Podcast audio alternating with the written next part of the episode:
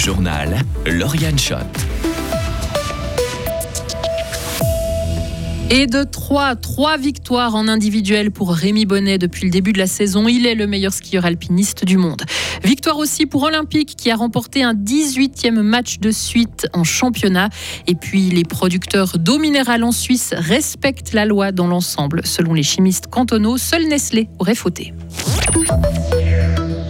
Le meilleur du monde en ski alpinisme est un fribourgeois. Rémi Bonnet a signé aujourd'hui sa troisième victoire en trois courses individuelles cette saison.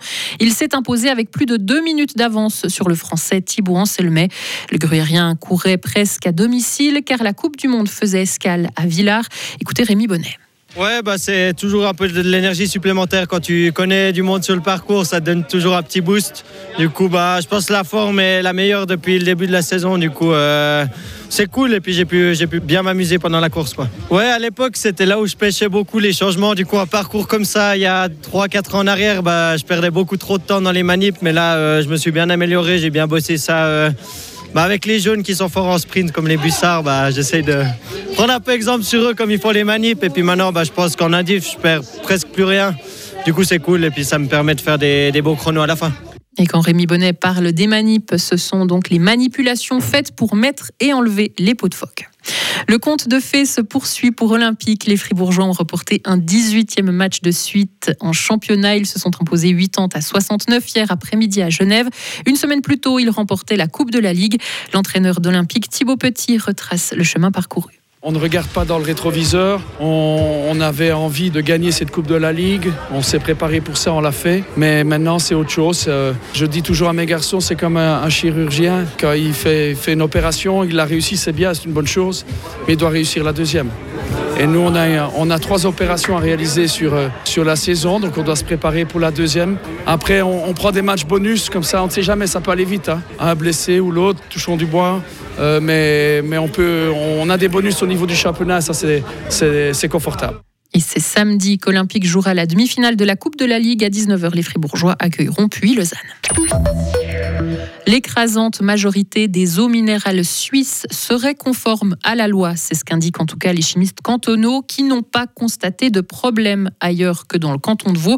Vaud qui avait épinglé Nestlé pour avoir utilisé des filtres au charbon actif sur ses produits haignés.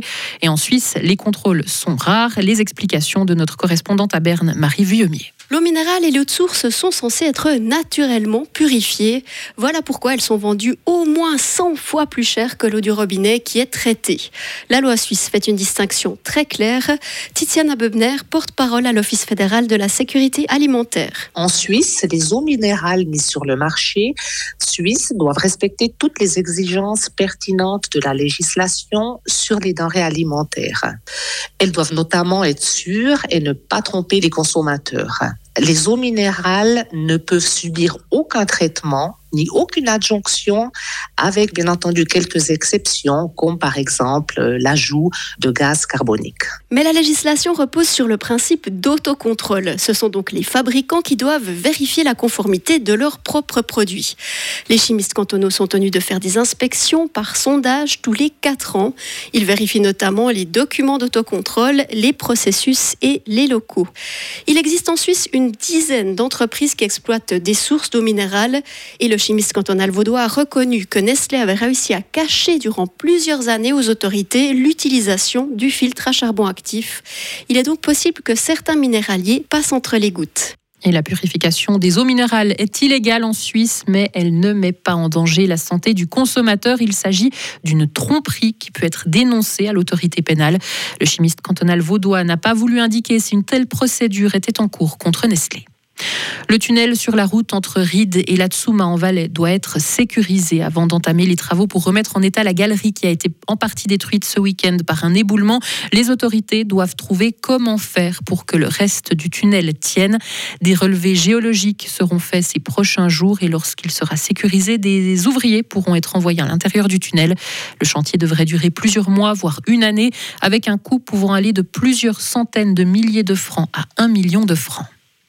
L'incendie qui a fait trois victimes il y a deux semaines dans le canton de Lucerne est dû aux ordures ménagères. C'est là que le feu a pris avant de se propager à l'ensemble du bâtiment. Les investigations se poursuivent pour déterminer les responsabilités et les circonstances du drame qui a coûté la vie à trois enfants. Les enquêteurs partent de l'idée qu'il y a eu négligence. Un délinquant sexuel interné n'obtient pas de sortie accompagnée. Le tribunal fédéral confirme le refus de sa demande par la justice lucernoise.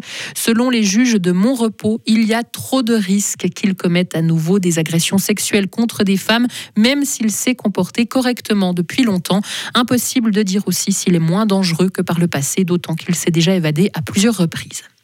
À l'étranger, une violente tempête fait rage en Californie, causant des dangereuses inondations pour des millions de personnes dans le sud de l'État.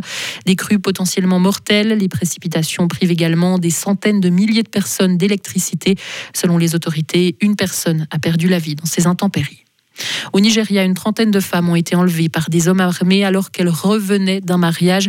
Il s'agit de l'enlèvement de masse le plus important de ces derniers temps, alors que le pays est actuellement frappé par des kidnappings réguliers. Les, enlèvements contre rançon sont un problème majeur au Nigeria, où des gangs sévissent sur les autoroutes, au domicile des victimes et jusque dans des écoles. Le commerce en ligne, pour terminer, est bien ancré auprès des consommateurs européens. Selon le baromètre annuel Geospot, près de la moitié des acheteurs en ligne sont des acheteurs réguliers avec au moins une commande une fois par mois. Un niveau similaire à celui de 2021 et 2022. La mode, les chaussures, la beauté, la santé et les livres sont les principaux domaines dans lesquels les consommateurs européens investissent en ligne. Sommatrice consommatrice aussi. non, il me semble. Hein. oui, non, alors je fais partie, euh, ah je l'avoue, de ces consommateurs euh, en ligne et même réguliers. Ah oui, oui. Mais je crois que vous aussi. Ouais, bah, moi, je me demande, j'étais en train de me dire, j'ai pas reçu beaucoup de matériel physique, mais on, commande en fait beaucoup de choses aussi euh, non matérielles sur Internet, des, des, logiciels, etc. Donc ça fait vite aussi des montants. Hein. C'est ça. Et des abonnements à la con. Oui, alors, alors ça, il y en a beaucoup aussi. C'est clair. Retrouvez toute l'info sur frappe et frappe.ch. Radio FR. Quelle est la couleur du ciel? Le temps pour mardi, c'est toujours un peu de grisaille matinale entre le Jura et les Préalpes, sinon un temps plutôt ensoleillé. Des températures comprises entre 1 et 12 degrés. Pour la suite, ça se dégrade mercredi soir. Le reste de la semaine sera plus nuageux avec de la pluie.